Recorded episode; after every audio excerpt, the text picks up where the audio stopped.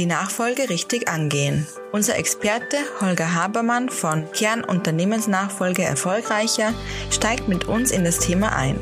Er gibt uns einen Überblick von den ersten Überlegungen über die zu involvierenden Parteien bis hin zu den rechtlichen und steuerlichen Aspekten. Hören Sie mehr dazu jetzt.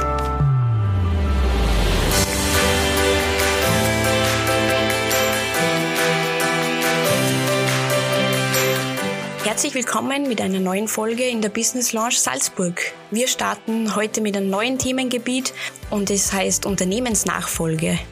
Viele Unternehmer suchen den oder die richtigen Nachfolger, Nachfolgerin für das Lebenswerk mit den unterschiedlichsten Gedanken. Dabei kann es um einen Kunden, um eine Familiensituation oder die eingeschlagene Entwicklung gehen. Und für den Start zu dem Schwerpunkt haben wir Holger Habermann, den Spezialisten für Unternehmensnachfolge von der Firma Kern Unternehmensnachfolge erfolgreicher zu uns in die Business Lounge Salzburg eingeladen. Herzlich willkommen und schön, dass Sie da sind. Vielen Dank für die Einladung. Herzlich willkommen.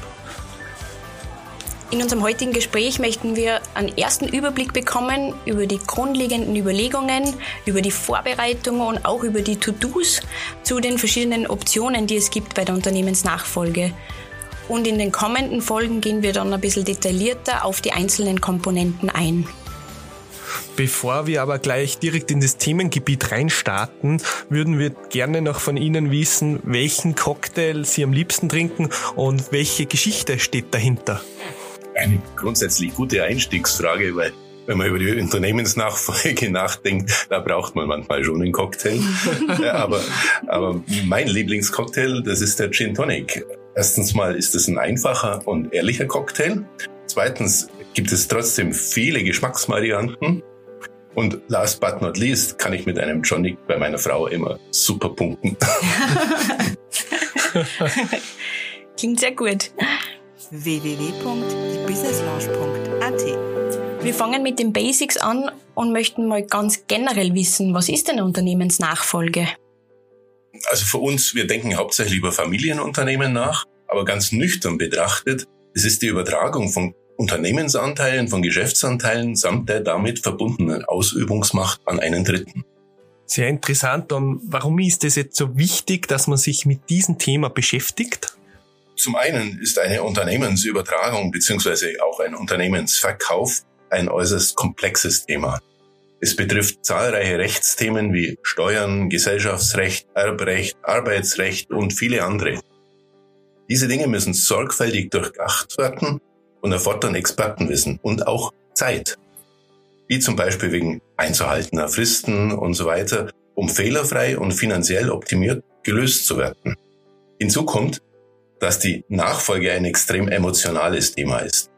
Wir reden hier über Lebenswerke, die mit viel Herzblut, Schweiß und Risiko von einem Unternehmer über 30, 40 oder noch mehr Jahre aufgebaut wurden oder über Generationen hinweg aufgebaut wurden. Erschwerend kommen noch viele betroffene Interessensgruppen wie Familie, Mitarbeiter, Kunden, Lieferanten, Öffentlichkeit mit unterschiedlichsten Motivationen hinzu. Dabei spielen natürlich finanzielle Interessen eine Rolle, noch komplexer sind aber familiäre Themen wie Liebe, Gerechtigkeit, Neid mhm. und so weiter. Hört, es ist schon ein sehr, sehr komplexes Thema. Es gibt aber jetzt nicht nur die Möglichkeit, dass man eine Unternehmensnachfolge jetzt ähm, innerhalb von Familien macht, sondern es gibt auch andere Varianten. Welche Optionen gibt es da? Können Sie die kurz darlegen? Also grundsätzlich kann man zwischen internen Nachfolgen, also das sind die Nachkommen, Ehegatten oder Verwandte, und externe Nachfolgen unterscheiden.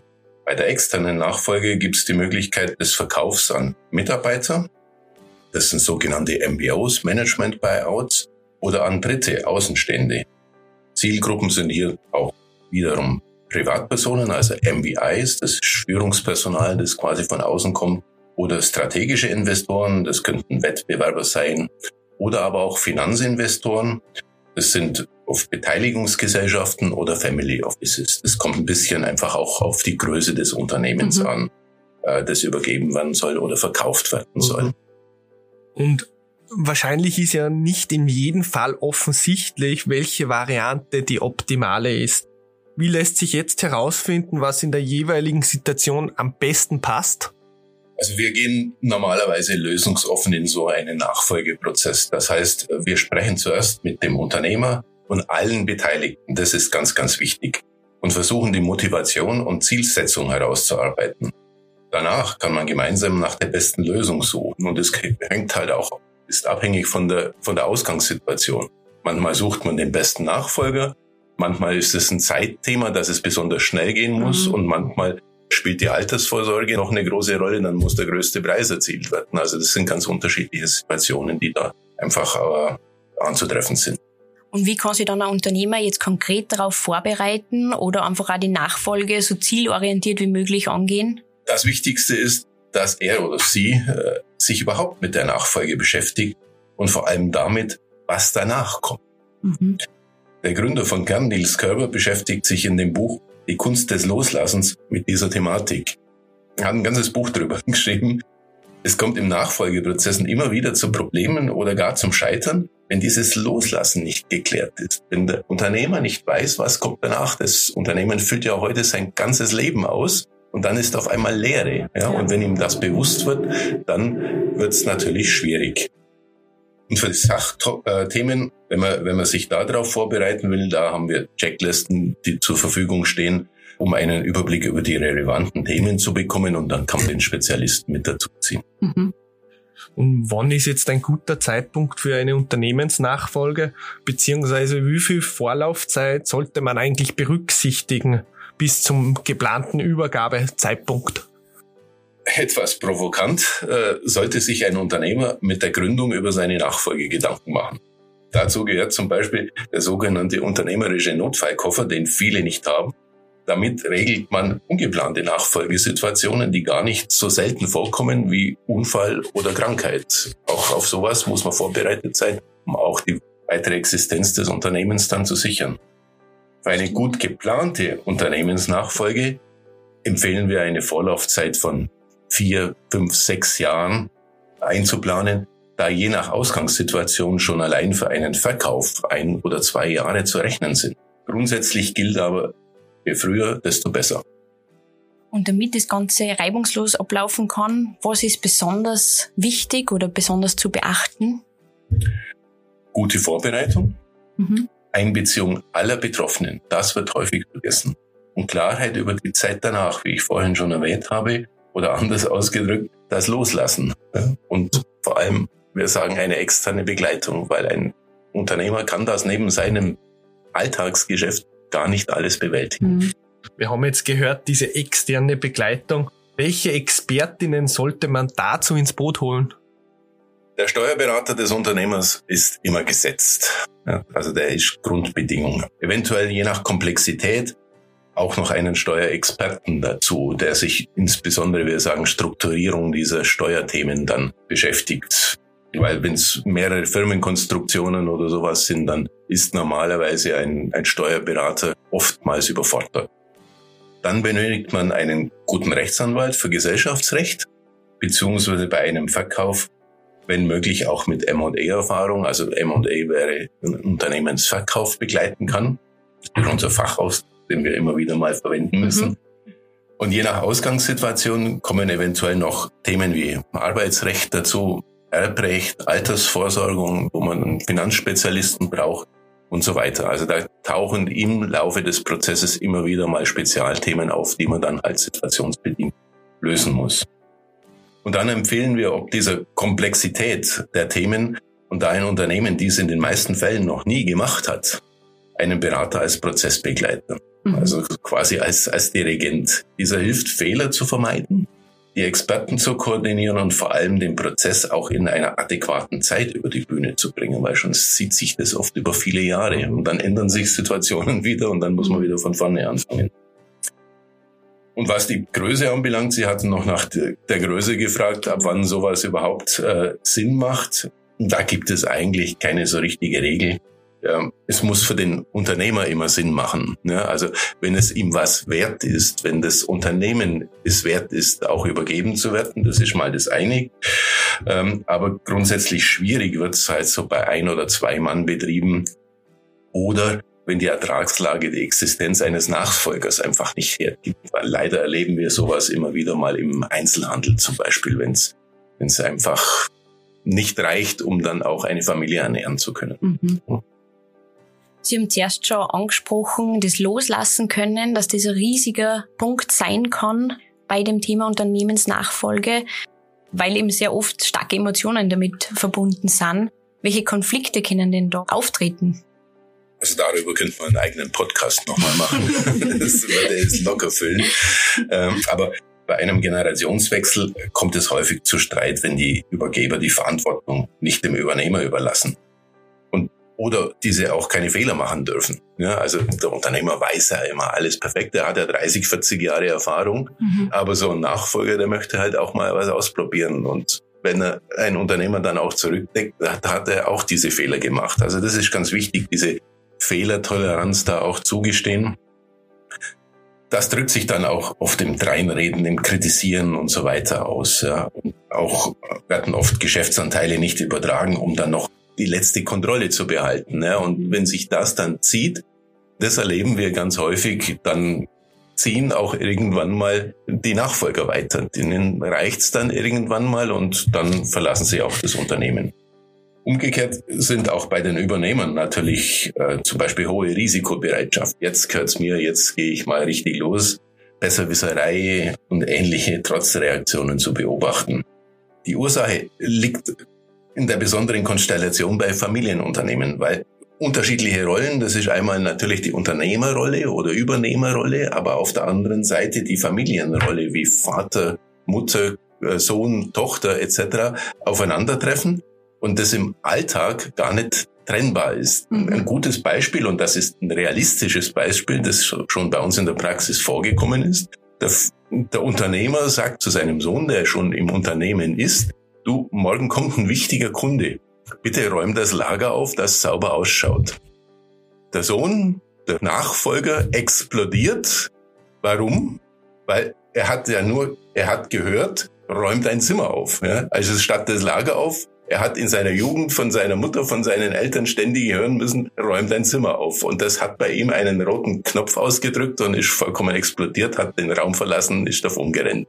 Ja, das muss man erstmal wieder einfangen. Und das sind so typische Situationen, die immer wieder vorkommen, weil ein Unternehmer spricht, aber ein Kind oder ein Sohn, eine Tochter es hört. Ja, und je nachdem, was in der Vergangenheit vorgefallen ist, kann das zu solchen Trotzreaktionen dann führen. Aber auch bei Unternehmensverkäufen kann dies zum Teil eine, in den Endverhandlungen, auch das erleben wir, noch zum Scheitern führen, wenn ein Käufer ein schnelles Ausscheiden zum Beispiel verlangt. Ja, und genau das nicht geklärt ist, was tue ich denn hinterher, wenn mhm. nach meinem Unternehmensverkauf, dann kommt es auf einmal, das ist schon beim Notartermin passiert, da kommt es auf einmal zum, fängt es zum Rattern an. Und, äh, dann wird es einem bewusst. Und dann wird es einem bewusst mhm. und dann verlässt er auf einmal den, den, den Raum. Ja. Und auch bei, beim übergangsweisen Verbleib, das wird ja oft verlangt, dass der Unternehmer noch mit begleitet, einfach um die Übergabe sauber zu machen, um Kontakte, um Wissen und so weiter zu übergeben. Und dann kommen die Mitarbeiter aus Gewohnheit oftmals noch zum alten Chef oder wenn es Veränderungen gibt, die ja manchmal unbequem sind, rennen sie auch zum alten Chef und der mischt sich dann ein, macht, äh, macht Entscheidungen rückgängig und solche Dinge. Und dann kann es immer wieder mal auch da zu Eskalationen führen. Mhm. Wir bieten deshalb auch bei so Übergaben und insbesondere auch bei Unternehmensverkäufen bieten wir auch nachher noch eine Begleitung oder Moderation an und nicht umsonst äh, haben wir alle eine Coaching-Ausbildung oder eine Mediationsausbildung, um solche Dinge dann einfangen zu können. Sehr gut, ja. So Unternehmensnachfolge, wie man von Ihnen schon gehört hat, birgt auch steuerliche und rechtliche Themen. Wir werden uns dies natürlich in die weiteren Folgen gesondert ansehen, aber können Sie uns ganz allgemein ein paar Punkte dazu erwähnen, die hierzu wichtig sind? Dabei spielt natürlich die Ausgangssituation wie zum Beispiel die Gesellschaftsform immer eine große Rolle. Also es ist ganz unterschiedlich. Um hier eventuelle Optimierungen vorzunehmen, braucht es immer eine große Expertise in dem Thema und vor allem auch Zeit. Also das ist das grundsätzlich Wichtigste. Auch ein Steuerberater kann, wenn Fristen bestehen, nicht zaubern. Ne? Also deswegen rechtzeitig auch mit diesen Experten dann reden. Uns ist dabei immer noch wichtig, dass nicht die steuerliche Optimierung im, im Vordergrund steht, sondern das Gelingen. Ja? Ähm, weil wenn man nur einen Experten fragt, und das ist ja vollkommen legitim, wenn ich einen Steuerexperten frage, dann wird der steuerlich optimieren. Wenn ich einen Rechtsexperten frage, wird der rechtlich optimieren. Um ein Beispiel zu nennen, ein Rentenmodell kann bei der Übergabe steuerlich optimal sein. Aber dabei muss man bedenken, dass dann die Altersvorsorge, die wahrscheinlich des, des Übergebers äh, davon abhängt, jetzt allein an dem Erfolg des, des Übernehmers, an, am Nachfolger hängt. Ja? Und das haben wir schon leider oft erleben müssen oder zusehen müssen, dass das wirklich dann familiären Chaos ergibt. Ja. Erstens mal fällt das Loslassen natürlich schwer. Ja, wenn ich wenn ich immer wieder mit Argusaugen draufschaue, was tut denn der jetzt? Das hatte ich jetzt nie so gemacht. Oder wenn es dann schief geht, und es muss ja nicht mal nur ein Versagen sein, das hat man jetzt mit Corona gesehen. Mhm. Ja, wenn wenn es einfach wirtschaftlich nicht funktioniert oder das Geschäftsmodell nicht mehr funktioniert, dann ist die Altersvorsorge letztendlich dann auch beim Teufel. Mhm. Und das sind oft familiäre Katastrophen, die das dann mhm. auslöst. Als Punkt haben Sie vorab schon erwähnt, dass sehr oft vergessen wird, dass man alle Parteien mit involviert. Gibt es noch weitere Punkte aus Ihrer Erfahrung heraus, die gerne mal vergessen werden, beziehungsweise vielleicht an die man erst viel zu spät dran denkt? Also grundsätzlich wird immer was übersehen oder vergessen, mhm. weil es einfach so ein komplexes mhm. Thema ist. Auch in Verkaufsprozessen taucht immer wieder mal was in der Bilanz auf oder so, was wir nicht gesehen haben. Aber was wir immer erleben, ist, dass das Thema Emotionen vollkommen unterschätzt wird. Also, weil der Unternehmer denkt ja sachlich und rational, mhm. glaubt er zumindest. Aber wenn es dann um das Lebenswerk geht, dann wird es immer emotional. Und das versuchen wir immer mit einzusteuern. Denk drüber nach, was das für dich bedeutet. Lass dir Zeit dazu, weil mhm. es muss einfach reifen. Und da gehört auch, und das ist auch noch wichtig, dass man dann die betroffenen Familienmitglieder rechtzeitig in die Planung mit einbezieht. Ne, auch das ist immer wieder mal vorgekommen, dass man mit einem Unternehmensverkauf startet und auf einmal kommen die Kinder daher und sagen, oh, eigentlich hätte ich es gern übernehmen wollen. Ja. Mhm. Insbesondere die Töchter werden immer wieder mal vergessen, was schon immer wieder mal zu Eskalationen auch führt. Ja. Wieso hast du mich nicht gefragt? Mhm. Dahinter steckt wieder ein Schutz der Kinder. Möchte dir das nicht zumuten? Äh, und solche Dinge. Ganz unterschiedliche Motivationen, aber das ist dann wieder Familie, die dann da mitspielt. Ja, ja. Und abschließend möchten wir jetzt noch darum bitten, einen ultimativen Tipp aus Ihrem Erfahrungsschatz www.diebusinesslaunch.at, die Business Podcast Plattform. Was können Sie Personen auf den Weg geben, die vor einer Notwendigkeit beziehungsweise Bedarf einer Übergabe oder eines Verkaufs stehen? Ja, oft geht der Unternehmer ja an die Unternehmensnachfolge ran und, und sagt, okay, wer ist denn der ideale Nachfolger? Dann schaut er in den Spiegel und sagt, okay, ah, da steht er ja, nur 25 Jahre jünger. Das ist meistens nicht äh, das richtige Konzept dazu und mhm. wir empfehlen lieber, äh, steig, steigen Sie in einen, in einen Helikopter ein und schauen Sie von oben auf Ihr Lebenswerk und machen Sie sich Gedanken darüber, was braucht denn dieses Lebenswerk, dieses Unternehmen, dieses Geschäftsmodell, um auch in Zukunft gut florieren zu können. Schöner Gedanke, ja. Das ist ein super, super Tipp. Ja, vielen Dank für das Gespräch. Wie wir schon ganz zu Beginn erwähnt haben, da könnten wir jetzt noch sehr, sehr viel drüber reden. Fass es kurz zusammen. Das komplexe Thema, dass es einfach sehr, sehr wichtig ist, dass man sich mit dem Thema intensiv auseinandersetzt und früh genug damit beginnt, so wie Sie vielleicht sogar gesagt haben, wenn man mit der Unternehmensgründung startet, dass man sich sogar da schon Gedanken macht, aber auf jeden Fall frühzeitig und dass jetzt jeder, also dass es kein Erfolgsrezept dafür gibt, sondern dass jeder Sachverhalt einfach individuell ist und man sich das einfach sehr, sehr genau anschauen muss und viele Punkte einfach mit berücksichtigen muss, wie den emotionalen Punkt, der einfach auch oft einen sehr, sehr hohen Stellenwert drinnen hat, um das Ganze ja irgendwie gut zu meistern. Ich sage herzlichen Dank. Ja, ich bedanke mich für das schöne Interview. Vielen Dank, Herr Habermann. Die nächste Folge zum Thema kommt schon bald. Dort hören wir, was der Bank und somit für die Finanzierung der Nachfolge wichtig ist. Hören Sie rein in weitere spannende Podcasts für UnternehmerInnen auf www.diebusinesslaunch.at, der Business Podcast Plattform.